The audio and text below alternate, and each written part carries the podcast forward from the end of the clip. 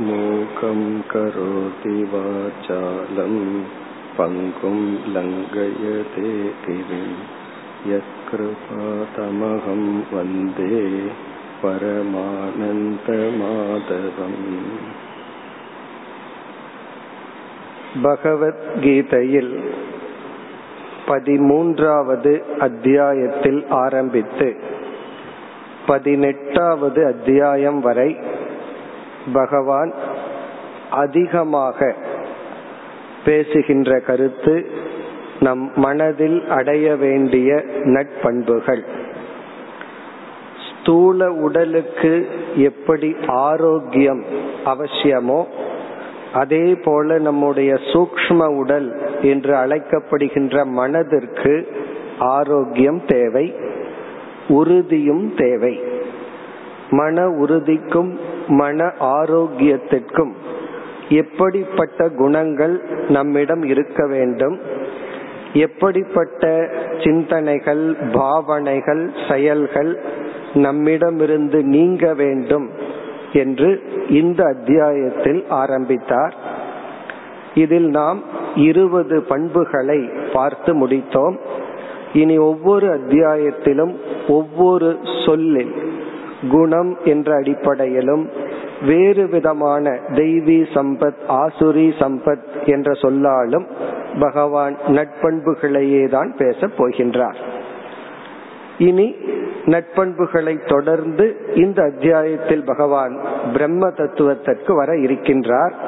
நாம் பார்த்த இருபது பண்புகளை சுருக்கமாக இப்பொழுது ஞாபகப்படுத்திக் கொண்டு பிறகு பிரம்ம விசாரத்திற்கு செல்வோம்.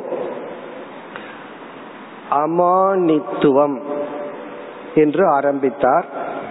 அமானித்துவம் என்பது கர்வப்படாமை. கர்வப்படாமை என்றால் நம்மையே நாம் மதிக்காமல் இருத்தல் என்று பொருள் அல்ல. செல்ஃப் ரெஸ்பெக்ட் நம்மை நாம் மதித்தும் மற்றவர்களிடம் ஒப்பிட்டு அவனை விட நான் உயர்ந்தவன் என்று நம் கர்வப்படாமல் இருத்தல். அதம்பித்துவம். எளிமையாக தோற்றம் செயல் இவைகளை வைத்துக் கொள்ளுதல் மற்றவர்களிடத்தில் பொறாமையை தூண்டாமல் இருத்தல் அதம்பித்துவம் அஹிம்சா மனதாலும் சொல்லாலும் செயலாலும் யாரையும் துன்புறுத்த கூடாது என்கின்ற ஒரு சங்கல்பத்தை எடுத்து கொள்ளுதல். அஹிம்சா அமானித்துவம் அதம்பித்துவம் அஹிம்சா க்ஷாந்திகி சாந்திகி என்ற சொல்லுக்கு இரண்டு பொருள் மன்னித்தல் பிறகு பொறுமையாக இருத்தல். ஆர்ஜவம் எண்ணம் சொல் செயல். இவைகள் ஒரே நேர்கோட்டில் இருத்தல். ஆச்சாரிய உபாசனம் குருவுக்கு சேவை செய்தல். சேவை செய்து அறிவை பெறுதல் குருவினுடைய அனுகிரகத்தை பெறுதல். சௌச்சம் தூய்மையாக இருத்தல். நம்முடைய உடல் ஆடைகள் சுற்றுப்புறங்கள் இவைகளை தூய்மையாக வைத்திருத்தல். ஸ்தைரியம். நாம் எடுத்துக்கொண்ட இலக்கில் உறுதியாக இருத்தல். ஸ்தைரியம். ஆத்ம வினிகிரக மன அடக்கம் மன கட்டுப்பாடு தீய எண்ணங்கள் தீய பாவனைகள் வந்தால் அதை அனுமதிக்காமல் அதை நீக்கி பழகுதல். பிறகு இந்திரியார்த்தேஷு வைராகியம் இன்பத்தை கொடுக்கின்ற பொருள்களில் அடிமையாகாமல் இருத்தல் பற்றின்மையுடன் இருத்தல். அனகங்கார ஏவச்ச. இந்த உடல்தான் இலக்கு இந்த உடல்தான் நான் என்று எடுத்துக்கொள்ளாமல் இந்த உடல் இறைவன் எனக்கு கொடுத்த கருவியாக பாவித்தல் அனகங்காரக. ஜென்ம மிருத்யு ஜெராவியாதி துக்க தோஷானு தர்ஷனம். இந்த உலகத்தில் இந்த உடல் அனித்தியம் என்று உணர்வதற்காகவும் வைராகியம் நமக்கு வருவதற்காகவும் உலகத்தில் உள்ள குறைகளை நாம் மீண்டும் மீண்டும் சிந்தித்து பார்த்தல். கடைசி பண்பா பகவான் என்ன சொன்னார்? நட்பண்புகளை பின்பற்றி ஞானத்தை அடைந்தால் என்ன பலன் வரும்? பாசிட்டிவா என்ன கிடைக்கும்ங்கிறத சிந்திக்க சொன்னார். இல்லை என்றால் நெகட்டிவா என்ன வருங்கிறத நம்ம சிந்தித்தல். இந்த உடலுக்கு உடலே நான் என்று இருந்து கொண்டு எல்லா விதமான தீய குணத்துடன் நான் இருந்தால் அதனுடைய இழப்பு என்ன என்பதை சிந்தித்தல். தோஷ அனுதர்ஷனம். அசக்திகி பற்றின்மை. இதை நாம் சற்று விரிவாக பார்த்தோம். முதலில் பற்றை நாம் உருவாக்கி உறவுகள் மூலமாக பண்பட்டு அன்பை கொடுத்து அன்பை பெற்று பிறகு அந்த உறவுக்கு அடிமையாகாமல் பற்றின்மை என்ற ஒரு மனநிலையை அடைதல். அனபிஷ்வங்கக. இந்த பற்றின்மை மிக மிக உறுதியான பற்றாக மாறி நானே அவன் அவனே நான் என்ற நிலைக்கு செல்லாமல் யாரிடத்தில் புத்திர தார கிருகாதிஷோ மிக மிக அருகில் இருக்கின்ற உறவுகளிடத்தில் நாம் வீழ்ந்து விடாமல் இருத்தல். நித்தியம் ச சமச்சித் தத்துவம் இஷ்ட அனிஷ்ட உபபத்திஷு. நாம் விரும்பியது விரும்பாததை சந்திக்கும் பொழுது மனதை சமநிலையில் வைத்து பழகுதல். பிறகு அடுத்ததாக பதினோராவது ஸ்லோகத்தில் பக்திகி மயி அனன்ய யோகேன அவ்வபிச்சாரிணி பக்திகி. என்னிடத்தில் பக்தி செலுத்துதல். பிறகு அடுத்தது விவிக்த தேச சேவித்துவம். அவ்வப்பொழுது நாம் தனிமையில் சென்று நம்மை நாம் அறிமுகப்படுத்தி கொள்ளுதல். இந்த தனிமைங்கிறது நம்மை அறிமுகப்படுத்தும் சாதனை. மேலும் நமக்குள் இருக்கின்ற ஆழ்ந்த மனதில் இருக்கின்ற உணர்வுகளை வெளிக்கொண்டு அதை நாம் சந்தித்து தீய குணங்களை நீக்குதல். விவிக்த தேச சேவித்துவம். அரதிர் ஜன சம்சதி. தீய கூட்டங்கள் தீய மனிதர்களிடமிருந்து விலகி கொள்ளுதல். பிறகு புகழுக்கு அடிமையாகாமல் இருத்தல். அரதிகி ஜன சம்சதி. கடைசி இரண்டு வேல்யூ அத்தியாத்ம ஞான நித்தியத்துவம். ஞான யோகத்தில் நம்மை ஈடுபடுத்தி கொள்ளுதல். இத்தனை பண்புகளையும் நாம் அடைந்து ஞான யோகத்தில் நம்மை ஈடுபடுத்தி கொண்டால் இந்த ஞான யோகம் நமக்கு ஞானத்தை கொடுக்கும். பிறகு இறுதி வேல்யூ தத்துவ ஞானார்த்த தர்சனம். நேற்று பார்த்து முடித்தோம். தத்துவ ஞானத்துல என்ன பலன் வரும்? என்று நாம் அதை மனதில் பார்த்து கொண்டு இருந்தால் அந்த சாதனையில் நமக்கு வெறுப்பு வரும். இப்படி எல்லாம் கூறி பகவான் எப்படி முடிவு செய்கின்றார்? ஏதத் ஞானமிதி புரோக்தம். இந்த இருபது பண்புகளும் ஞானம் என்று அழைக்கப்படுகின்றது. அஜானம் எது அந்நத்? மீதி எல்லாமே அஜானம் மோகம். இதெல்லாம் இல்லை என்றால் நாம் இருளில் இருக்கின்றோம் என்று பகவான் இந்த தலைப்பை நிறைவு செய்கின்றார். இனி நம்ம பார்த்தோம்னா இந்த அத்தியாயத்தை கடந்து விட்டால் கடைசி வரைக்கும் பண்புகளைத்தான் பார்க்க போகின்றோம். இனி நாம் அடுத்த தலைப்புக்கு செல்ல வேண்டும். நேற்றைய தினம் நேயம் என்ற சொல்லை மட்டும் அறிமுகப்படுத்தினோம். அதை நாம் தொடர வேண்டும். பகவான் என்ன செய்கின்றார்? க்ஷேத்திரம் என்ற சொல்லில் இந்த உடல் பிறகு இந்த உலகம் என்ற பொருளை கொடுத்து கஷேத்ரஜன் என்ற சொல்லில் உடலுக்குள் இருக்கின்ற உணர்வு ரூபமான அறிவு சொரூபம் ஆத்மா என்ற பொருளை கொடுத்து ஒவ்வொரு உடலுக்குள் இருக்கின்ற ஆத்மாதான் நான் என்று ஐக்கியப்படுத்தி ஏற்கனவே உபனிஷத்தினுடைய சாராம்சத்தை கூறி முடித்து விட்டார். பிறகு மீண்டும் மீண்டும் பல கோணங்களில் ஆத்ம தத்துவத்தை விளக்க பகவான் விரும்புகின்றார். ஆகவே ஞானம் என்ற தலைப்பை முடித்திக்கொண்டு ஞேயம் என்ற தலைப்பில் பிரம்ம தத்துவத்தை பகவான் பேச போகின்றார். பிறகு அடுத்ததாக பிரகிருதி புருஷக என்ற சொல்லாலும் பிரம்ம தத்துவத்தை பேச போகின்றார். இப்பொழுது நாம் இந்த கடினமான ஒரு பகுதிக்குள் நுழைகின்றோம். ஏன்னா உபனிஷத்தினுடைய சாராம்சம் வேதாந்தத்தினுடைய மைய கருத்து அதனாலதான் இந்த பதிமூணாவது அத்தியாயம்ங்கிறது ஒரு ஹெவி சாப்டர் மிக மிக கடினமான உபனிஷத்தினுடைய சாராம்சமான ஒரு பகுதி. இரண்டாவது அத்தியாயம் போல. இப்ப இரண்டாவது அத்தியாயத்தில் ஆரம்பத்திலேயே ஆத்ம தத்துவத்தை பகவான் போதித்தார். பிறகு இந்த அத்தியாயத்திலும் போதிக்கின்றார். இப்பொழுது நம்ம வந்து இந்த தத்துவத்தை கேட்டுக்கொள்வோம். மனதுல வந்து வாங்கி கொள்வோம். புரிஞ்ச மாதிரி இருக்கும் புரியாத மாதிரி இருக்கும். புரியலையேன்னு நம்ம வருத்தப்பட வேண்டாம்.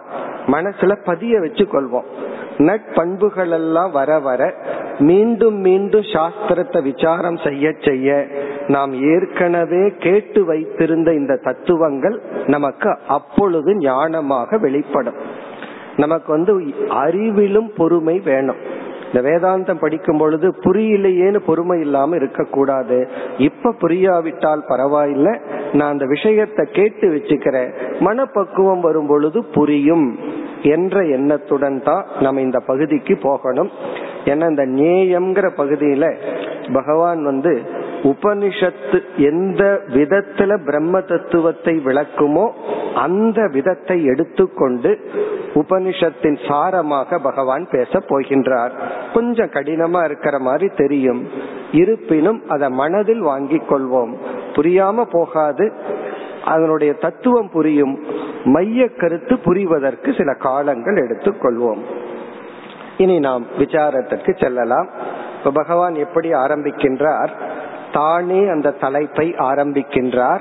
நேயம் எத்தத் பிரவக்ஷாமி யக்ஞாத்வா அமிர்தம் அஷ்ணுதே நேயம் என்ற ஒரு தத்துவத்தை நான் உனக்கு உபதேசிக்க போகின்றேன்.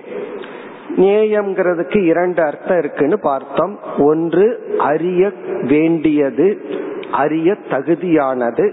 இரண்டாவது பரம்பொருள் பிரம்ம தத்துவம். பிரம்மன் என்கின்ற ஒரு தத்துவத்தை நான் உனக்கு கூறப் போகின்றேன். இவ்வளவு கடினமான சூக்மமான பிரம்ம தத்துவத்தை நான் தெரிஞ்சிட்டா என்ன பலன்? உடனே பலன பகவான் சொல்றார். ஞாத்துவா எந்த அந்த பிரம்ம தத்துவத்தை அறிந்தால் அமிர்தம் அஷ்ணுதே. மரணமற்ற பெருநிலையை அல்லது மோக்ஷத்தை நீ அடைவாயோ. மோக்ஷத்தை கொடுக்கக்கூடிய பலனை கூடிய அந்த பிரம்ம தத்துவத்தை பற்றி உனக்கு உபதேசம் செய்ய போகின்றேன். இரண்டாவது வரியில அந்த பிரம்ம தத்துவத்தை ஆரம்பிக்கின்றார். அனாதிமத் பரம் பிரம்ம நசத் ந அசத் உச்சதே. இங்கேயே உபனிஷத்தினுடைய பாணிக்கு பகவான் வந்துட்டார். பிரம்மங்கிற வார்த்தையே பயன்படுத்துறார். அந்த நேயம் என்பது பிரம்மன் என்கின்ற ஒரு தத்துவம். நம்ம வந்து தமிழ்ல பரம்பொருள் அழியா பொருள் மெய்ப்பொருள் அப்படியெல்லாம் சொல்லலாம். நம்ம பிரம்மன் அல்லது பிரம்ம என்ற சொல்லையே எடுத்துக்கொள்வோம். பிரம்ம என்பது அனாதிமத் ஒரு லட்சணம். அந்த பிரம்மத்தை விளக்க பகவான் வர்ற பிரம்மன் என்ற ஒன்று அனாதிமத் இரண்டாவது சொல் பரம் மூன்றாவது சொல் நசத் ந அசத் உச்சியதே. இத கேட்ட உடனே நமக்கு புரியணுங்கிற நம்பிக்கையும் போயிடும் அந்த பிரம்மன் வந்து அந்த பிரம்மத்தை இருக்குன்னு சொல்ல முடியாதா? இல்லைன்னு சொல்ல முடியாதான் அந்த பிரம்மத்துக்கு லட்சணம் வந்து என்ன? சத்து. அத சத்துன்னு சொல்ல முடியாது. அத அசத்துன்னு சொல்ல முடியாது. அது இருக்குன்னு சொல்ல முடியாது இல்லைன்னு சொல்ல முடியாத ஒரு தத்துவம். அது அனாதிமத் அது பரம். இப்ப இங்க வந்து பகவான் நமக்கு பிரம்மத்தை அறிமுகப்படுத்துகின்றார். எப்படி ஏழாவது அத்தியாயத்துல கிருஷ்ணர் வந்து இறை தத்துவத்தை அறிமுகப்படுத்தினார். ஈஸ்வரன்கிற தத்துவத்தை அறிமுகப்படுத்தினார். ஆறாவது அத்தியாயம் வரை ஜீவ தத்துவமே பேசப்பட்டது. ஏழிலிருந்து பனிரெண்டு வரை இறை தத்துவம் பேசப்பட்டது. ஈஸ்வரன்கிற ஒரு தத்துவம். அதை எப்படி அறிமுகப்படுத்தினார்? இந்த உலகத்துக்கெல்லாம் காரணமானவர் இறைவன் என்று அறிமுகப்படுத்தினார். அதே போல இங்க பிரம்ம தத்துவத்தை அறிமுகப்படுத்துகிறார். இந்த பிரம்ம தத்துவம் அதற்கு மூணு சொற்களால் இங்கு அறிமுகம் நடக்கின்றது. என்னன்னு இப்பொழுது பார்ப்போம். முதலில் இந்த பிரம்மங்கிற வார்த்தை நம்ம காதல விழுகுது கேள்விப்பட்டிருக்கிறோம். அதுக்கு என்ன பொருள் அப்படிங்கறத வேக மனசுல பதிய வச்சுக்குவோம். ஏன்னா பிரம்மங்கிற வெறும் சப்தம் மட்டும் இருந்து அதுக்கு லட்சணம் கொடுத்துட்டு இருந்தா நமக்கு ஒன்னும் விளங்காது. ஆகவே இந்த இலக்கணத்தை பார்க்கறதுக்கு முன்னாடி மனதுல வந்து ஒரு வேக ஒரு ஒரு கான்செப்ட வச்சுக்குவோம். பிரம்ம என்றால் இப்ப இந்த உலகத்தை நம்ம பார்க்கிறோம். இந்த உலகம் மாறிக்கொண்டே இருக்கின்றது. இந்த உலகம் நகர்ந்து கொண்டே இருக்கின்றது. எந்த ஒரு பொருளும் கான்ஸ்டன்டா இல்லை. அது வந்து ஒரு ஒரு நகர் ஒரு மோஷன் இருந்துட்டே இருக்கு. இல்லையே இப்பெல்லாம் அமைதியா இருக்கிறமேன்னு நம்ம நினைப்போம். பூமி எவ்வளவு வேகமா சுழன்று கொண்டு இருக்கின்றது அப்படி சுழன்று கொண்டிருக்கிற பூமியில எல்லாமே ஒரு மோஷன்ல தான் இருக்கு. நம்முடைய அனுபவத்துல பார்க்கிறோம் இப்ப ரயில் இருக்கு அது வேகமா ஓடிக்கொண்டு இருக்கு.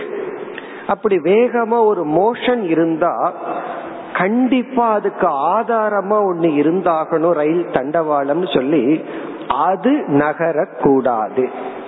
அதுவும் நகர்ந்ததுன்னா இந்த ரயில்னால நகர முடியாது. அதே போல வந்து நம்ம கார் பஸ்ல எல்லாம் போயிட்டு இருக்கிறோம்னா அந்த பாதை இருக்கே அது வந்து நகராமல் இருக்க வேண்டும்.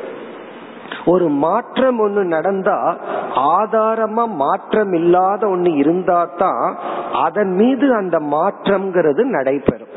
இது நம்முடைய அனுபவத்துல பார்க்கிறோம். இப்ப பிரம்மன் ஒரு தத்துவத்தை எப்படி புரிஞ்சுக்கிறோம்? இந்த அனைத்து படைப்பும் ஒரு மோஷன்ல இருக்கு. ஒரு நகர்வுல இருக்கு செயல்ல இருக்கு மாற்றத்துல இருக்கு. இவைகளுக்கு எது மாறாமல் ஆதாரமாக உள்ளதோ அது பிரம்மன். படைப்பு ஈஸ்வரன் வரும்போது வேற கான்செப்ட்ல சிந்திச்சோம். இப்ப பிரம்மன் வரும்போது நம்மளுடைய சிந்தனை எப்படி போகணும்? நகர்ந்து கொண்டு மாறிக்கொண்டிருக்கின்ற இந்த அனைத்துக்கும் கண்டிப்பாக மாறாமல் ஒன்று இருந்துதான் ஆக வேண்டும். அது இல்லாமல் மாறாத ஒன்று இல்லாமல் இந்த மாற்றம் நடைபெறாது. நகர்ந்து கொண்டிருக்கின்ற அனைத்திலும் ஏதோ ஒன்று நகராமல் அதற்கு ஆதாரமாக இருந்தாக வேண்டும்.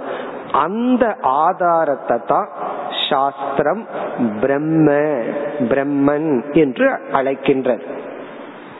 அழிந்து கொண்டே இருக்கின்ற ஒன்றுக்கு அழியாத ஒன்று ஆதாரமாக இருந்தாக வேண்டும். மடிந்து கொண்டே இருக்கின்ற ஒன்றுக்கு மடியாத ஒன்று ஆதாரமாக இருந்தாக வேண்டும். இப்ப நம்ம மனசுல எப்படி ஒரு கான்செப்ட கிரியேட் பண்ணி வச்சுக்குவோம்? மாறாத ஒன்று அதன் ஆதாரத்தை கொண்டு இந்த உலகம் மாறிக்கொண்டிருக்கின்றது. அதுதான் பரம்பொருள் அழியா பொருள் மெய்ப்பொருள். ஏன்னா ஏதாவது ஒரு கான்செப்ட வச்சுட்டு தான் அதுக்கு லட்சணத்தையே நம்ம ஆரம்பிக்கணும். அது பிரம்மன். ஏன்னா அந்த வார்த்தையே அந்த அர்த்தத்தை குறிக்கிறது பிரம்மன் என்றால் மிக பெரியது மாறாதது நித்தியம் என்றும் இருப்பது. நம்ம என்றும் இருப்பது நித்தியம்னு படிச்சு அந்த எண்ணத்தோட உள்ள போகும்போது பகவான் இங்க என்ன லட்சணம் சொல்ற அந்த பிரம்மத்தை இருக்குன்னு சொல்ல முடியாது இல்லைன்னு சொல்ல முடியாதுன்னு சொல்ற இருக்குன்னு சொல்ல முடியாது இல்லைன்னு சொல்ல முடியாத பிரம்மத்தை முதல்ல இருக்குன்னு தான் நம்ம மனசுல நினைச்சிட்டு அணுக வேண்டும். பிறகு எந்த அர்த்தத்துல பகவான் இங்க சொல்றாருன்னு நம்ம பார்க்க போறோம். இப்ப பிரம்மன்னு ஒரு பிரம்மாண்டமான ஒரு பொருள். அது சொல்லும் போதே நம்ம எரியாம பிரம்மாண்டமானன்னு சொல்றோம். ஒரு பெரிய ஒரு பொருள். இப்ப அந்த பொருளுக்கு வந்து இங்க மூன்று லட்சணம் சொல்றார். முதல் லட்சணம் வந்து அனாதிமத். அனாதிமத் என்றால் அந்த ஒரு பிரம்ம தத்துவத்துக்கு இப்ப மைண்ட்ல ஒரு கான்செப்ட வச்சுட்டோம். பிரம்மன் ஒண்ணு இருக்கு. அதுதான் மாறாது இந்த உலகத்துக்கு ஆதாரமா இருக்குன்னு நினைச்சிட்டோம். இனி அதனுடைய லட்சணங்களை அப்படியே ஆட் பண்ணிட்டே போறோம். அத பற்றிய விளக்கங்கள் சொல்ல சொல்ல அந்த பிரம்மனை நம்ம புரிஞ்சுக்கிறதுக்கு வாய்ப்பு இருக்கு. என்னமோ ஒண்ணு அப்படின்னு நினைச்சிட்டோம். அந்த ஒண்ணு இப்படிப்பட்ட தன்மையுடன் உள்ளது. அதுல முதல் தன்மை அனாதிமத். அனாதிமத் என்றால் பிறப்பற்றது. இங்க ஆதி அப்படின்னா பிறப்பு தோற்றம். ஆதினா பிகினிங் பிகினிங்னா பிறப்பு அல்லது தோற்றம். இப்ப அந்த பிரம்மன் நாம புரிஞ்சுக்க வேண்டிய பிரம்மன் கடைசியில் அது யாருன்னு புரிஞ்சுக்கிறது வேற விஷயம். இப்ப நம்ம அந்த புரிஞ்சுக்க வேண்டிய பிரம்மன் வந்து பிறப்பற்றது. ஜென்மம் அதற்கு இல்லை. அப்படித்தான் அது இருந்தாகணும். காரணம் அனைத்து பிறப்பும் இங்கு நடந்து கொண்டு இருக்கின்றது எல்லாம் பிறக்கின்றது மாறுகின்றது இறக்கின்றது. ஆனா அந்த பிரம்மன் ஒண்ணு இதுக்கெல்லாம் ஆதாரமா ஒண்ணு இருந்தா அது பிறக்க கூடாது அது மாறக்கூடாது. அது மடிய கூடாது இப்ப பிறப்பற்றது முதல் அறிவு. இரண்டாவது சொல் வந்து பரம். பரம் என்றால் அதற்கு மேல் வேறு ஒன்றும் இல்லை. நிரதிசயம் அப்படின்னு சொல்றது நிரதிசயம்னா அதற்கு மேல வந்து ஒரு ரியாலிட்டி இல்லை. அதுதான் மேலானது. அந்த அளவுக்கு இப்ப மனதுல வச்சுக்குவோம். இனி நம்ம கடினமான ஒரு சொல். ஏன்னா பகவான் ஆரம்பத்திலேயே கடினமான ஒரு லட்சணத்துடன் ஆரம்பிக்கிறார். அடுத்தது என்ன சொல்றார்? அந்த பிரம்மத்தை ந சத் ந அசத் உச்சதே. என்ன பவர்ஃபுல் கடினமான உபதேசம். அந்த பிரம்மம் ஒன்னு இருக்கே அது பெறப்பட்டதா அது மிக மிக மேலானதா? ஆனா அத சத்து என்றும் சொல்ல முடியாது அசத் என்றும் சொல்ல முடியாது. அப்படின்னு ஆரம்பிக்கிறார். இப்ப இதை நம்ம எப்படி புரிந்து கொள்ள வேண்டும் என்றால் இப்ப நம்ம வந்து வாழ்க்கையில சொற்களை பயன்படுத்தும் பொழுது ஒரு பொருளை கேட்டு அது இருக்கா? உன்னிடத்துல வாட்ச் இருக்கா? பேனா இருக்கா? பணம் இருக்கா? அப்படின்னு எல்லாம் கேட்கும் பொழுது எந்த ஒரு பொருளை பற்றி பேசினாலும் அந்த பொருளுடன் இருக்கின்றதா அப்படிங்கிற வார்த்தை சேர்ந்தே இருக்கும். இருக்கா? அவர் இருக்காரா? இவர் இருக்காரா? அப்படிங்கிற வார்த்தை சேர்ந்தே இருக்கும். அப்ப இந்த இடத்துல இரண்டு தத்துவம். இப்ப மலர் பழம் இப்படின்னு எத்தனையோ சொற்களை நீங்க எடுத்துக்கொள்ளுங்க. அதுல வந்து மலர் இருக்கின்றது பழம் இருக்கின்றது அவர் இருக்கின்றார். அந்த இருத்தல் இருத்தல் அப்படிங்கறத ஒரு சொல்லோட நம்ம சேர்த்தி உணர்ந்து கொண்டு இருக்கின்றோம். அந்த இருத்தலை தான் சத் அப்படின்னு. பிறகு இரண்டாவது நம்முடைய அனுபவம் என்ன அப்படின்னா எது இருத்தல் இருத்தல்னு சொல்லிட்டு இருந்தோமோ பிறகு அதே பொருளை சொல்லி இல்லை அப்படின்னு சொல்றோம். இப்ப வந்து காலையில ஒருத்தர் நம்ம கிட்ட வந்து கேக்குறார் பணம் உங்ககிட்ட இருக்கா? அப்படின்னு. இருக்கின்றதுன்னு சொல்றோம். மாலையில வந்து கேக்குறார் பணம் இருக்கா? இல்லைன்னு சொல்றோம். அப்ப நாம் அனுபவிக்க கூடிய இருத்தல் இல்லை என்றதற்கு உட்பட்டதாகவே இருக்கு. எதை ஒரு நேரத்துல இருக்கின்றதுன்னு சொன்னமோ மலர் இருக்கின்றது அது இருக்கு இது இருக்குன்னு சொல்றமோ அதே பொருள் இல்லாமைக்கும் உட்பட்டதாக இருக்கு. அப்ப நம்ம அனுபவத்துல எந்த பொருளுக்கு இருத்தல்ங்கிற ஸ்டேட்டஸ் கொடுத்தோமோ அதே பொருளுக்கு இல்லாமைங்கிற ஸ்டேட்டஸையும் கொடுத்துட்டு இருக்கோம் இப்ப நாம அனுபவிக்கின்ற இருத்தல் எல்லாம் எக்ஸிஸ்டன்ஸ் எல்லாம் எப்படிப்பட்ட இருத்தல்? இல்லாமையாக போகும் இருத்தல். இன்னைக்கெல்லாம் நம்ம இருக்கிறோம்னு சொல்றோம். இன்னும் எத்தனையோ வருஷத்துக்கு அப்புறம் நம்ம எல்லாம் இல்லாமல் போவோம். இப்ப நாம் அனுபவிக்கிற எல்லா பொருள்களுக்கும் இருத்தல்ங்கிறது அந்த ஆப்ஜெக்டோட சேர்த்துறோம். பிறகு என்ன ஆகுது? நமக்கே தெரியுது கொஞ்ச நாளைக்கு அப்புறம் அதே பொருளுடன் இல்லை அப்படிங்கறத சேர்த்துவோம். தோற்றம் இன்று பிறந்தார் இவ்வளவு நாள் இருந்தார் பிறகு இதற்கு மேல் அவர் இல்லை. இப்ப நம்முடைய அனுபவம் எல்லாமே இருத்தல்னு நம்ம புரிஞ்சிட்ட எக்ஸிஸ்டன்ஸ் நம்ம அறிவுக்கு உட்பட்ட எக்ஸிஸ்டன்ஸ் வந்து அது இல்லாமைக்கு உட்பட்ட இருத்தலை தான் நம்ம புரிஞ்சிருக்கிறோம். பிறகு வந்து ஒன்னு வந்து இல்லைன்னு சொல்றோம். அதை கொண்டு வந்துட்டா அந்த இடத்துல இல்லைன்னு சொல்ல முடியாது. இல்லைன்னு சொல்லிட்டு இருக்கிற இடத்துல இப்ப இந்த இடத்துல தண்ணீர் இல்லைன்னு சொல்றேன். யாராவது தண்ணீரை கொண்டு வந்து வச்சுட்டா என்னால தண்ணீர் இல்லைன்னு சொல்ல முடியாது. அப்ப என்னுடைய இல்லாமை இருத்தலால் நீக்கப்படும். என்னுடைய இருத்தலும் இல்லாமையினால் நீக்கப்படும். இப்ப நம்ம அனுபவத்தில் இருக்கிற சத்தெல்லாம் மாறக்கூடிய இல்லாமைக்கு உட்பட்ட எக்ஸிஸ்டன்ஸ தான் நம்ம அனுபவிச்சிட்டு இருக்கோம் இங்க பகவானுடைய டீச்சிங் என்னவென்றால் நீ இருத்தல்னு நினைச்சிட்டு எதையெல்லாம் புரிஞ்சிட்டு இருக்கிறையோ அந்த இருத்தலுக்குள்ள இந்த பிரம்மன் வருவதில்லை. ரொம்ப சூக்மமான பாயிண்ட் நீ எதையெல்லாம் எக்ஸிஸ்டன்ஸ் எக்ஸிஸ்டன்ஸ் உன் மனசுல நினைச்சிட்டு இருக்கிறையோ அந்த கேட்டகரிக்குள்ள இந்த பிரம்மன் வருவதில்லை. ஏன்னா நீ புரிஞ்சிட்ட இருத்தல் நீயே கொஞ்ச நாளைக்கு அப்புறம் இல்லைன்னு சொல்ல போற. ஒரு பொருளை சொல்லி இருக்கின்றதுன்னு இன்னைக்கு நீ சொல்லுவ. கொஞ்ச நாளைக்கு அப்புறம் அதே பொருளை சொல்லி இல்லைன்னு சொல்லுவ. அதே எண்ணத்துல பிரம்மன் கிட்ட நீ வராத நீ நினைக்கிற இருத்தலாக அந்த பிரம்மன் இல்லை. பண்ண சத் அப்படின்னு சொல்ற இடத்துல நீ புரிஞ்சிட்ட வியாபகாரிக சத்தாக அந்த பிரம்மன் இல்லை. இதுக்கு வியாபகாரிக சத்துன்னு பேர். டிரான்சாக்சனல் ரியாலிட்டின்னு சொல்ற டிரான்சாக்சனல் ரியாலிட்டின்னு சொன்னா அனுபவத்துக்கு இருக்கின்ற இருப்பு. அப்படி என்றால் இல்லைன்னு சொல்லலாமா?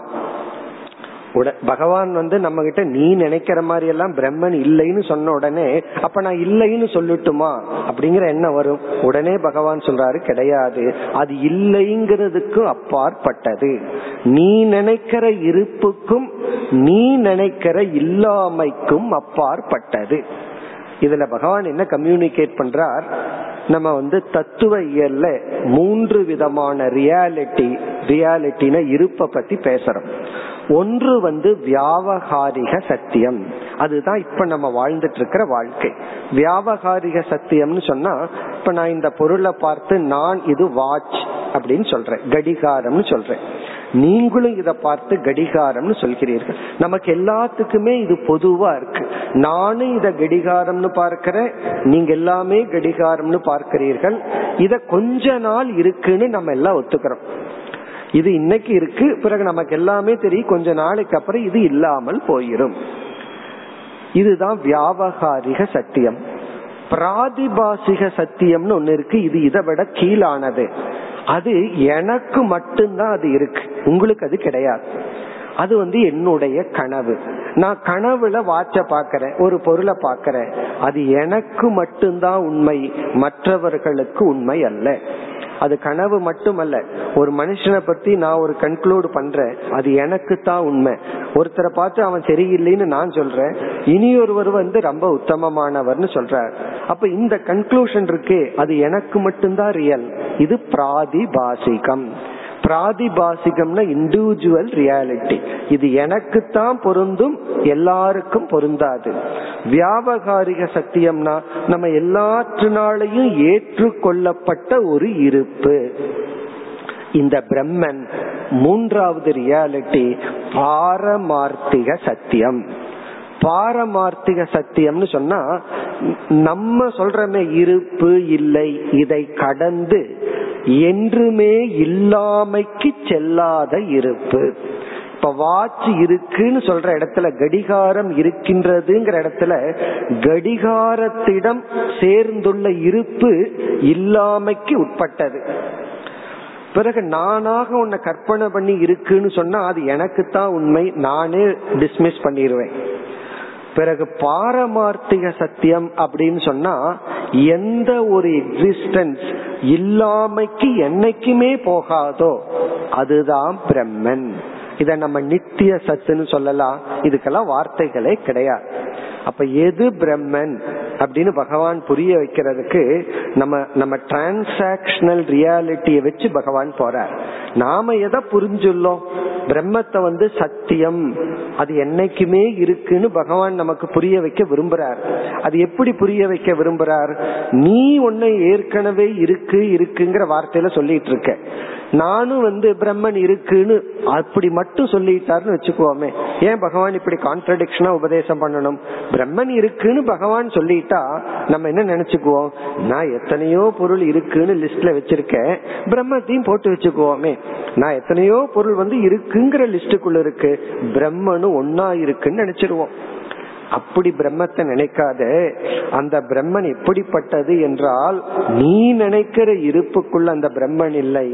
இதை நீ நினைச்சிட்டு இருக்கிற இருப்பு இல்லாமை இதை கடந்துள்ளது.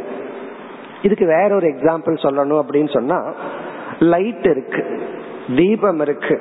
அந்த தீபம் வந்து வெளிச்ச சொரூபம். ஆனா அந்த தீபம் இல்லாத பொழுது அது இருளா இருக்கு. இந்த தீபம் என்ன பண்ணும் அப்படின்னா பொருள்களை எல்லாம் விளக்கி காட்டும். ஆப்ஜெக்டை எல்லாம் விளக்கி காட்டு. இப்ப இந்த லைட் என்ன பண்ணுது? இங்க இருக்கிற நம்ம எல்லாம் விளக்கி காட்டுகிறது. ஆனா இந்த தீபத்தினால ஒரு பொருளை விளக்கி காட்ட முடியாது. இந்த லைட் வந்து ஒரு ஆப்ஜெக்ட விளக்க முடியாது. அது எதை? இருளை அது விளக்க முடியாது. இந்த லைட் வந்து டார்க்னஸ விளக்கி காட்டுமா? ஆனா இனியொரு லைட் இருக்கு. அந்த லைட் என்ன பண்ணும் தெரியுமோ? வெளிச்சத்தையும் விளக்கி காட்டும் இருளையும் விளக்கி காட்டும். இப்ப இருக்கிற பார்த்துட்டு இருக்கிற டியூப் லைட் வந்து பொருள்களை விளக்கி காட்டும். ஆனா இந்த லைட்டுக்கு வந்து இருளை விளக்கும் சக்தி கிடையாது. இந்த டியூப் லைட்டுக்கு மேலான ஒரு லைட் இருக்கு. அந்த லைட் என்ன பண்ணும் தெரியுமோ? இருளையும் காட்டும் லைட்டையும் காட்டும். அது என்ன லைட் ஒரு விடுகதை மாதிரி போட்டா அது நம்முடைய கண்கள். நம்முடைய கண்கள் இருக்கே அது இருளையும் காட்டும். இது இருள்னு கண்ணுக்கு காட்டுற சக்தி இருக்கு. இது லைட் அப்படிங்கறதையும் காட்டும். அதே போல பிரம்மன். இந்த எக்ஸாம்பிளோட நம்ம சிந்திச்சோம்னா புரிஞ்சிடும் இந்த உலகத்துல இருக்கிற அனைத்து இருப்பு இல்லாதது இந்த இரண்டையும் விளக்குவது பிரம்மன். நீ எதெல்லாம் இருக்குன்னு நினைச்சிட்டு இருக்கிறையோ அந்த இருப்புக்கு இருப்பாக இருப்பது பிரம்மன். நீ இல்லைன்னு எதையாவது சொன்னேன்னா அந்த இல்லாமையையும் இருந்து கொண்டு விளக்கி காட்டுவது பிரம்மன். எப்படி வந்து கண்ணானது இருளையும் விளக்குகின்றதோ ஒளியையும் விளக்குகின்றதோ அதே போல ஒளியாக இருக்கின்ற கண் ஒளி இருளை விளக்குவது போல சத்தியமான பிரம்மன் எக்ஸிஸ்டன்ஸ் நான் எக்ஸிஸ்டன்ஸ் இரண்டையும் விளக்குகின்றார். இதுல இருந்து நம்ம என்ன புரிஞ்சுக்கணும்னா ஒரே ஒரு விஷயம். இங்க சாஸ்திரம் சொல்ற பிரம்மன் வந்து இந்த உலகத்துல தென்படும் பொருள் அல்ல. இந்த உலகத்துல நம்ம எதையெல்லாம் பார்த்துட்டு இருக்கிறோமோ அதெல்லாம் அந்த பிரம்மன் அல்ல. இவைகளுக்கெல்லாம் ஆதாரமாக இருக்கு. இவைகளையெல்லாம் விளக்கி கொண்டிருப்பது பிரம்மன். இப்படித்தான் பகவான் ஆரம்பிக்கின்றார். இப்ப ஆரம்பமே இப்படி இருக்கு. இதுதான் உபனிஷத்தினுடைய சாராம்சம். இதை நம்ம மனதுல வாங்கி கொள்ளுவோம். போக போக காலம் வர வர நமக்கு புரியலாம். இனி அடுத்த ஸ்லோகத்திற்கு செல்லலாம். அடுத்த ஸ்லோகத்திலேயே இந்த நேயம்ங்கிற தலைப்புல பகவான் வந்து உபனிஷத் கையாளுகின்ற முறையை எடுத்துக்கொண்டு நமக்கு பிரம்ம தத்துவத்தை விளக்குகின்றார். இனி அடுத்து பதினான்கு பதினைந்து இந்த இரண்டு ஸ்லோகங்கள்ல மேலும் உபனிஷத்தினுடைய விளக்கத்திற்கு வருகின்றார். அதனால் இந்த ஸ்லோகத்தை எல்லாம் படிச்சா நமக்கு ஒன்றுமே புரியாது. இங்க எப்படி இருக்கு ஸ்லோகம்? பார்த்தா தமாசா இருக்கும். ஏதோ விளையாட்டு சொல்ற மாதிரி இருக்கும். சர்வத பாணிபாதம் தது சர்வதோக்ஷி சிரோமுகம் சர்வத ஸ்ருதி மல்லோகே சர்வமாவிருத்திய திஷ்டதி. இதனுடைய டிரான்ஸ்லேஷனை மட்டும் பார்த்தா நமக்கு ஒன்றும் விளங்காது. சர்வத பாணி பாதம் அந்த பிரம்மத்துக்கு எல்லா இடத்திலையும் கைகளும் கால்களும் உள்ளன. சர்வ அக்ஷி சிரோமுகம். அந்த பிரம்மத்துக்கு எல்லா இடத்திலும் கண்கள் உள்ளன தலைகள் உள்ளன. அக்ஷி சிரோ முகம் வாய்கள் உள்ளன. சர்வத ஸ்ருதி மல்லோகே அந்த பிரம்மத்துக்கு எல்லா இடத்திலையும் காது இருக்கு. இதுல என்ன நமக்கு புரிகின்றது? இனி அடுத்த ஸ்லோகத்தை பார்த்தா சர்வேந்திரிய குணாபாசம். அந்த பிரம்மன் எல்லா குணங்களுடன் விளங்குகிறது. உடனே அதுக்கு கான்ட்ரடிக்ஷனா அதற்கு எதிராக அடுத்த சொல்லல சொல்றார். சர்வேந்திரிய விவர்ஜிதம். அதாவது ஒரு சொல்லுல சொல்றார் எல்லா புலன்களுடன் கூடியது பிரம்மன். அடுத்த சொல்லல பகவான் சொல்றார் எந்த புலன்களும் பிரம்மத்துக்கு இல்லை. பிறகு வந்து அசக்தம் சர்வ பிரித். எல்லாவற்றையும் பிரம்மன் தாங்கிக் கொண்டிருக்கின்றது. அடுத்த சொல் எதனோடும் பிரம்மன் ஒட்டி கொண்டு இல்லை.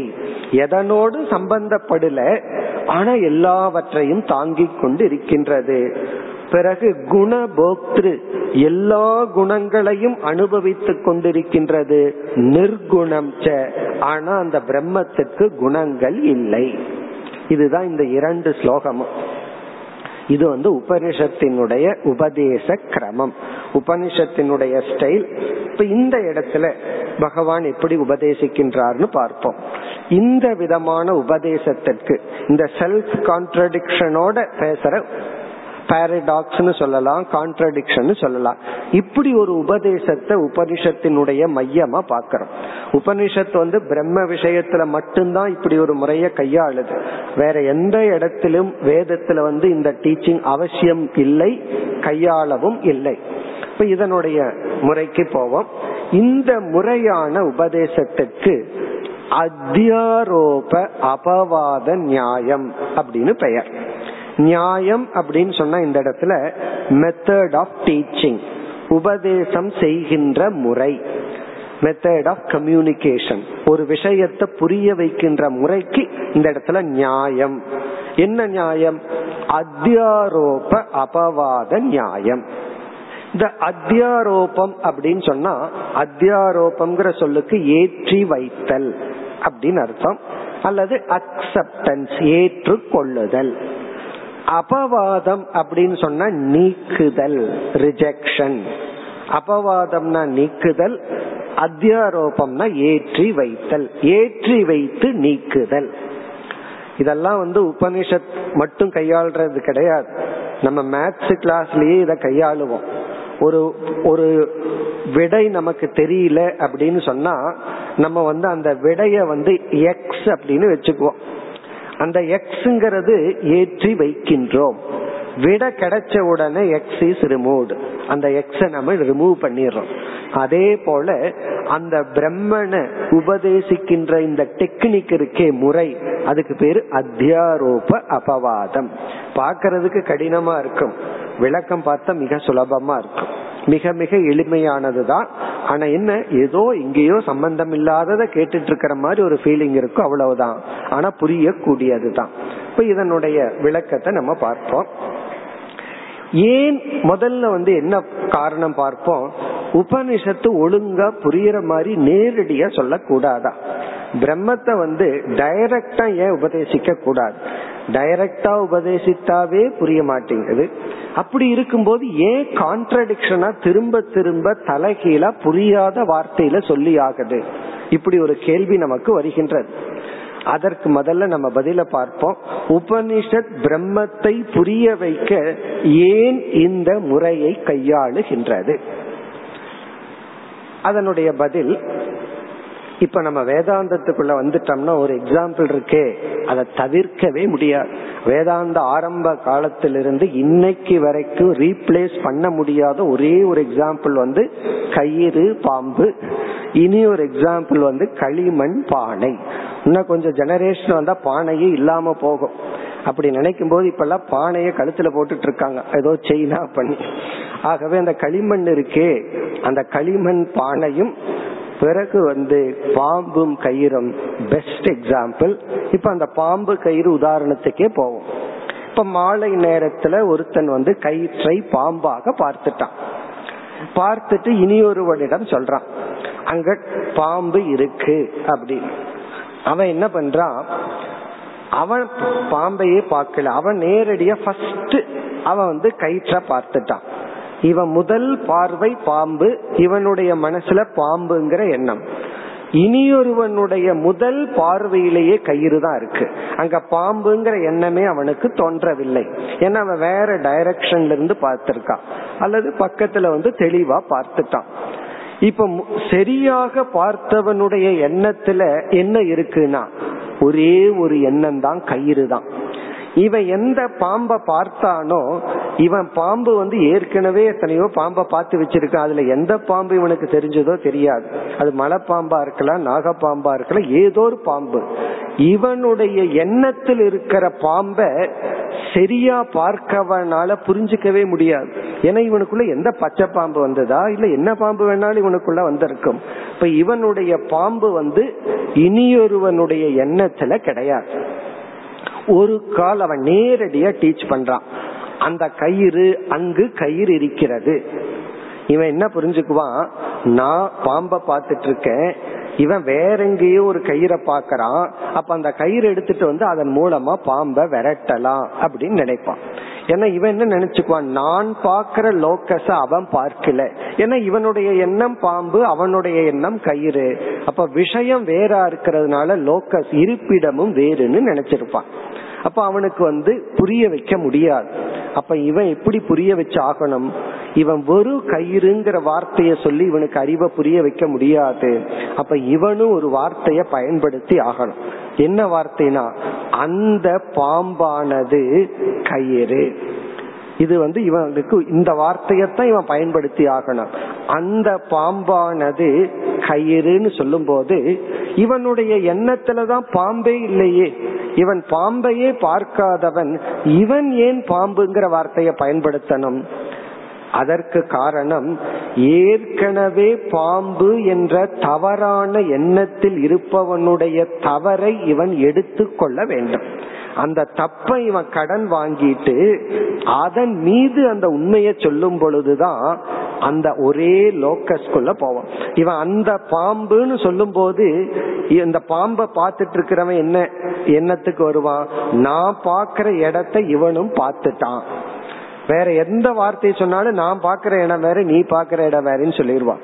இப்ப நான் பாக்குற இடத்துக்கு இவனும் வந்துட்டான் அப்படின்னு சொன்ன உடனே பிறகு என்ன ஆகும் அந்த பாம்பு கயிறுன்னு நீக்கப்படும் பொழுது அங்க பாம்பினுடைய நிஷேதம் பாம்பு இல்லைன்னு சொல்லும் பொழுது ஆதாரத்தை ஒண்ணு காட்டும் பொழுது இவன் தவறான எண்ணத்தை நீக்கி சரியான அறிவை அடைகின்றான். இத நம்ம எரியாம எத்தனையோ நம்ம பிசினஸ்லயும் லைஃப்லயும் பண்ணிட்டு தான் இருக்கோம். அது புரியாததுக்கு முன்னாடி ஒன்ன உபாயமா வச்சுட்டு பிறகு அதை டிஸ்மிஸ் பண்ணிட்டு நம்ம வந்து புரிஞ்சுக்கிறோம். அதே போலதான் சிஷ்யன் ஒரு தவறை செய்யும் பொழுது சிஷ்யன் செய்யற தவறுக்கு பெயர் அல்லது ஒரு அஜானி செய்ய தவறுக்கு பெயர் அத்தியாசம். இந்த பாம்ப வந்து தவறா பார்த்துட்டு இருக்கிறவனை நம்ம வந்து அத்தியாசம்னு சொல்லுவோம். ஏற்றி வைக்கின்றான்.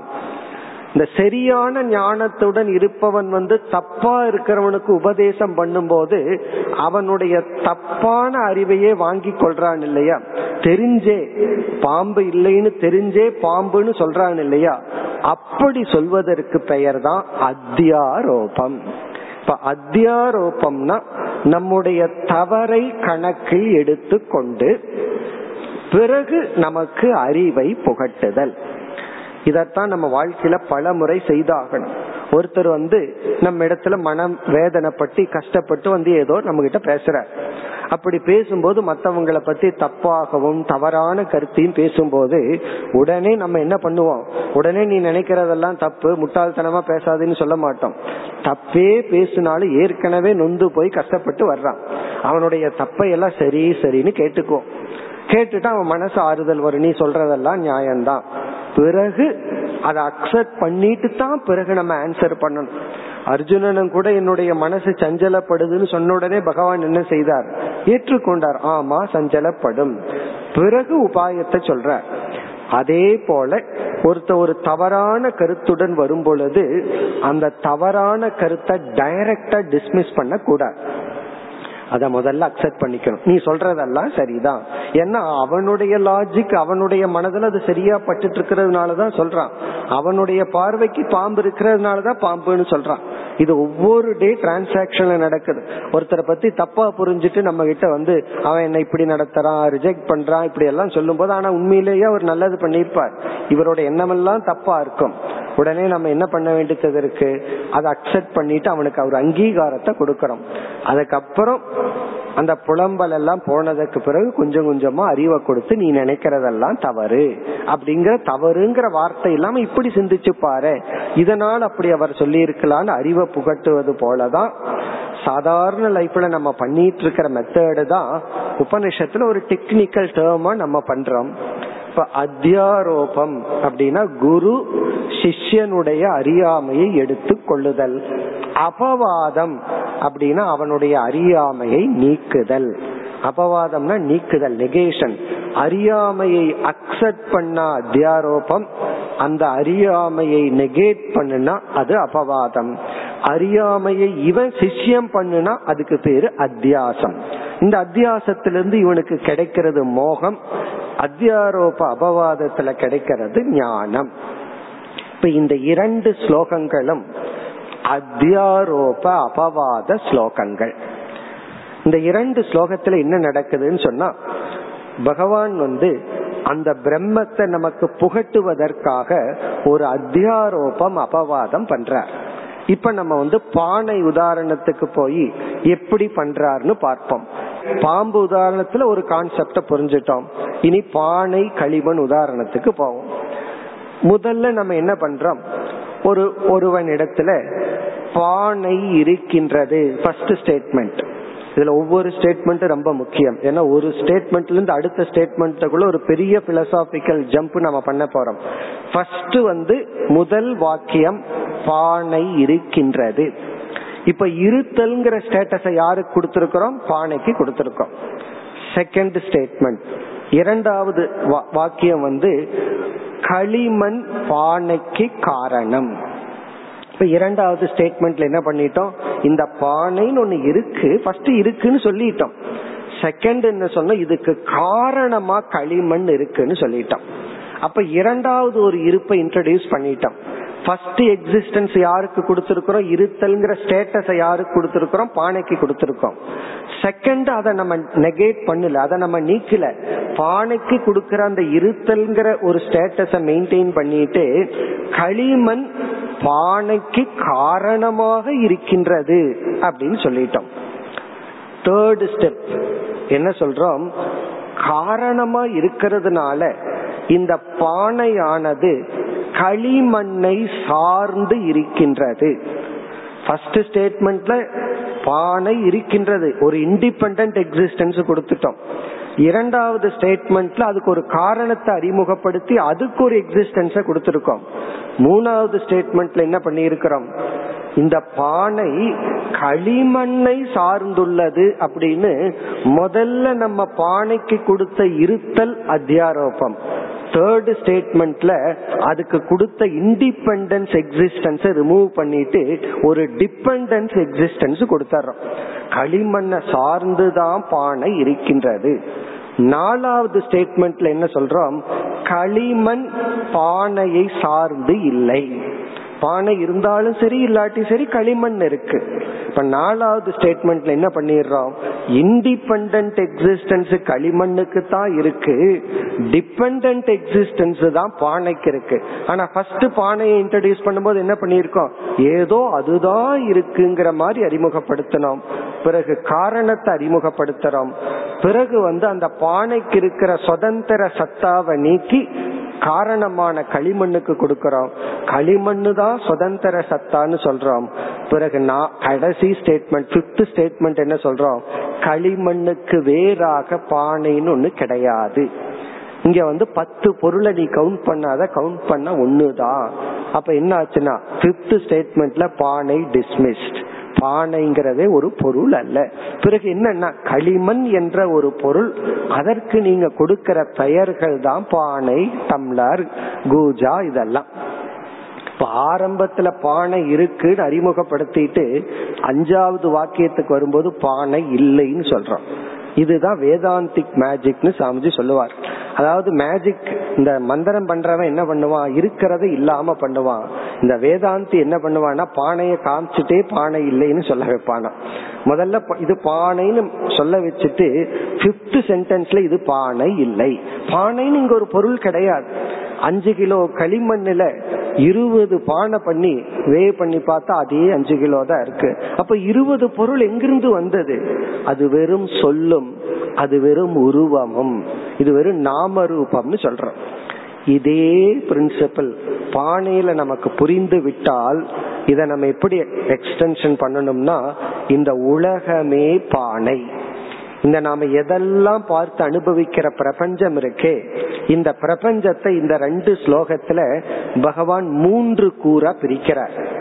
ஒன்று வந்து நம்முடைய உடல் இனி ஒன்று நம்முடைய மனம் சூக்ம சரீரம் இனி ஒன்று நாம் அனுபவிக்கின்ற இந்த உலகம். விஷயங்கள் இந்த உலகம் இந்த உடல் நம்முடைய மனம். இப்படி ஏன் பிரிக்கிறார்னா இந்த உலகத்துல நாம செய்கின்ற முதல் டிவிஷன் என்னன்னா நான் உலகம் அப்படின்னு பிரிச்சிடறோம் எல்லாமே பஞ்சபூதத்தில் ஆனது. ஆனா நம்ம உடலும் அஞ்சு பூதத்தில் ஆனது. இந்த உலகமும் அஞ்சு பூதத்தில் ஆனது. ஆனா நம்மளுடைய ஃபர்ஸ்ட் டிவிஷன் இந்த உடல் நான் வேறு நான் இந்த உலகம் வேறு. நான் அனுபவிக்கிற உலகம் வேறு நான் வேறுன்னு பிரிச்சிருக்கிறோம். என் மனம் அனுபவிப்பது இந்த உலகம் அனுபவிக்கப்படுவதுன்னு பிரிச்சிருக்கிறோம். ஃபர்ஸ்ட் அந்த பிரிவை எல்லாம் பகவான் ஒன்னாக்கிறார் உன்னுடைய உடல் உன்னுடைய மனம் நீ பார்த்து அனுபவிக்கின்ற இந்த உலகங்கள். இதையெல்லாம் ஒரே லிஸ்ட்ல வச்சு இப்ப நம்ம எப்படி இந்த பானை மாதிரியே அஞ்சு ஸ்டேட்மெண்ட்டுக்கு போவோம். இந்த பானைய போல உடல் மனம் உலகங்கள் இருக்கின்றன. அது ஃபர்ஸ்ட் ஸ்டேட்மெண்ட் இதை கேட்கும்போது நம்ம சந்தோஷமா கேட்போம் ஆமா இருக்கு நான் ஒத்துக்கிறேன். என்னுடைய உடல் இருக்கு மனசு இருக்கு உலகம் இருக்கு. ரெண்டாவது வாக்கியம். இவைகளெல்லாம் மாறிக்கொண்டே இருக்கின்றன. இவைகள் வந்து இருப்புக்கும் இல்லாமைக்கு உட்பட்டதுன்னா இத கடந்து ஒரு காரணமா ஒண்ணு இருக்கணும். இவைகளுக்கெல்லாம் காரணம் பிரம்மன். அங்க களிமண்ங்கிற இடத்துல பிரம்மத்தை இரண்டாவது ஸ்டேட்மெண்ட்ல அறிமுகப்படுத்துறோம் இப்ப இவைகளுக்கெல்லாம் காரணம் பிரம்மன். இனி மூன்றாவது வாக்கியத்தில் என்ன அறிமுகப்படுத்துவோம்? இவைகளுக்கெல்லாம் பிரம்மன் காரணம் என்றால் இந்த உடல் மனம் உலகம் இவைகளெல்லாம் பிரம்மத்தை சார்ந்து உள்ளது. பிரம்மத்தை டிபெண்ட் பண்ணித்தான் இவைகளெல்லாம் உள்ளது. இனி நாலாவது வாக்கியம் என்ன? பிரம்மன் இவைகளை சார்ந்து இல்லை. இந்த உலகத்தையோ நம்ம உடலையோ அல்லது நம்ம மனசையோ பிரம்மன் சார்ந்து இல்லை. அப்படி என்றால் சுதந்திரமா என்றும் இருப்பது பிரம்மன். இனி ஐந்தாவது கடைசி ஸ்டேட்மெண்ட் என்ன அப்படின்னா இவைகளெல்லாம் கிடையாது. மனம் என்று உடல் என்று பிறகு உலகம் என்று தனியாக இல்லை. நம்ம அனுபவத்தில் இருக்கு. தனியா இல்ல உண்மையா இருக்கிறது பிரம்மன் தான். இந்த அறிவைத்தான் இந்த இரண்டு ஸ்லோகத்துல பகவான் புகட்டுகின்றார். உபனிஷத்தினுடைய மைய கருத்தை எடுத்துக்கொண்டு உபனிஷத் உபதேசிக்கின்ற முறையை எடுத்துக்கொண்டு இங்கு பகவான் பேசியுள்ளார். இந்த ஸ்லோகத்தை இந்த ஒரு விளக்கத்துடன் பார்த்தால் சர்வத பாணிபாதம் ததுங்கிறது எப்படி பார்க்கணும்? எல்லா இடத்திலையும் பானைகள் இருக்குன்னு சொல்றது போல எல்லா சர்வத பாணிபாதம்னா அந்த பிரம்மன் இருக்கிறதுனாலதான் இந்த களிமண்ணே அனைத்து பானைகளாக இருக்குன்னு சொல்றத போல அந்த பிரம்மனே அனைத்து உடல்களாகவும் இருக்கின்றது. நம்முடைய அனைத்து கைகளும் கால்களும் அந்த பிரம்மத்தினுடைய கைகள் கால்கள்.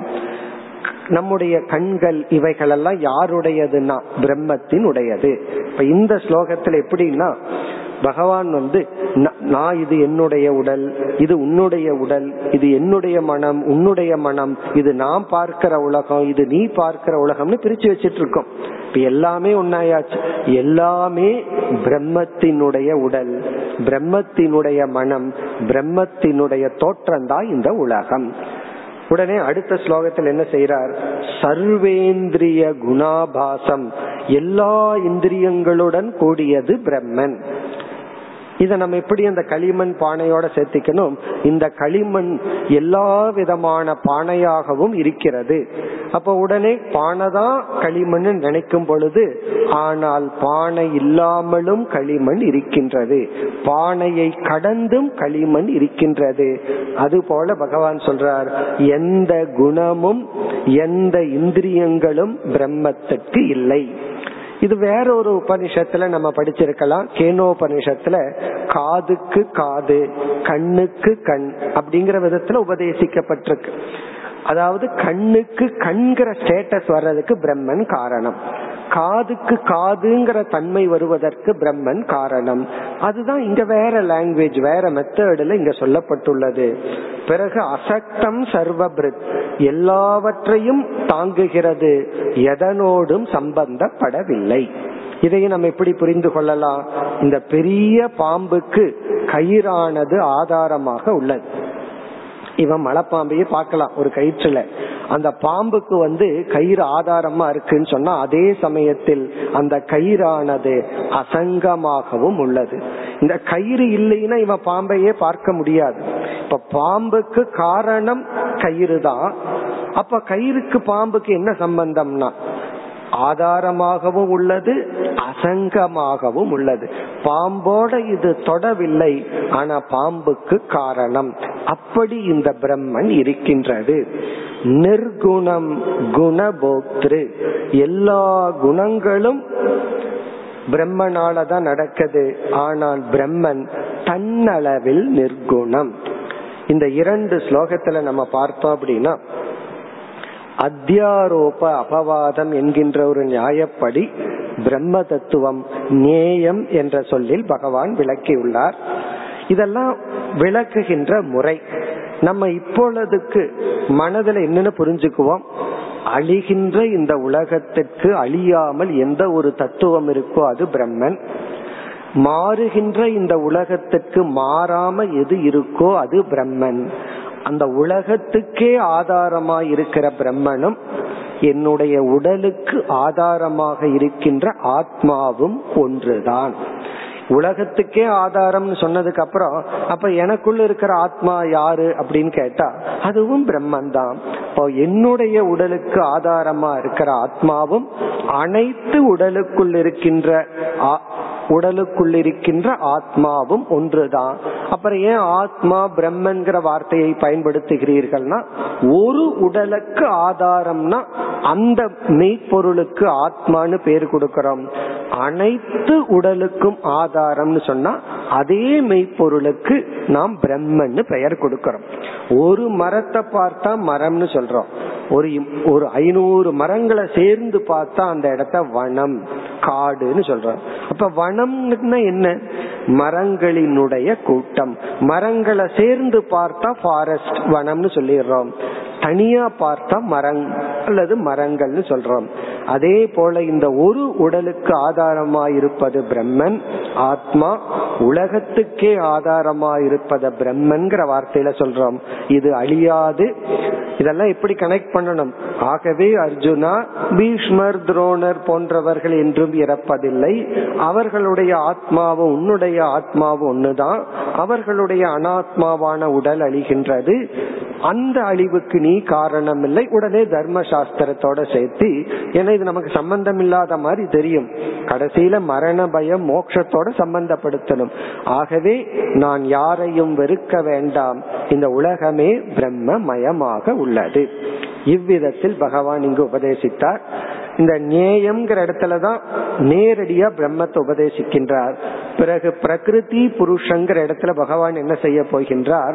இந்த மாயா தத்துவம் சிருஷ்டி இதையெல்லாம் சேர்த்து உபதேசித்து இந்த அத்தியாயத்தினுடைய இறுதி பகுதியில் சில சாதனைகளை மேலும் கூறி என்னென்ன சாதனைகள்னால இந்த ஞானத்தை அடைய முடியும் ஞானியினுடைய மனம் எப்படி இருக்கு ஞானி இந்த உலகத்தை எப்படி பார்க்கின்றான் என்ற கருத்துடன் பகவான் நிறைவு செய்ய போகின்றார். நாளை நாம் தொடர்வோம். ॐ पूर्णमदः पूर्णमिदं पूर्णात् पूर्णमुदच्यते पूर्णस्य पूर्णमाताय पूर्णमेवावशिष्यते। ॐ शान्ति शान्ति शान्तिः।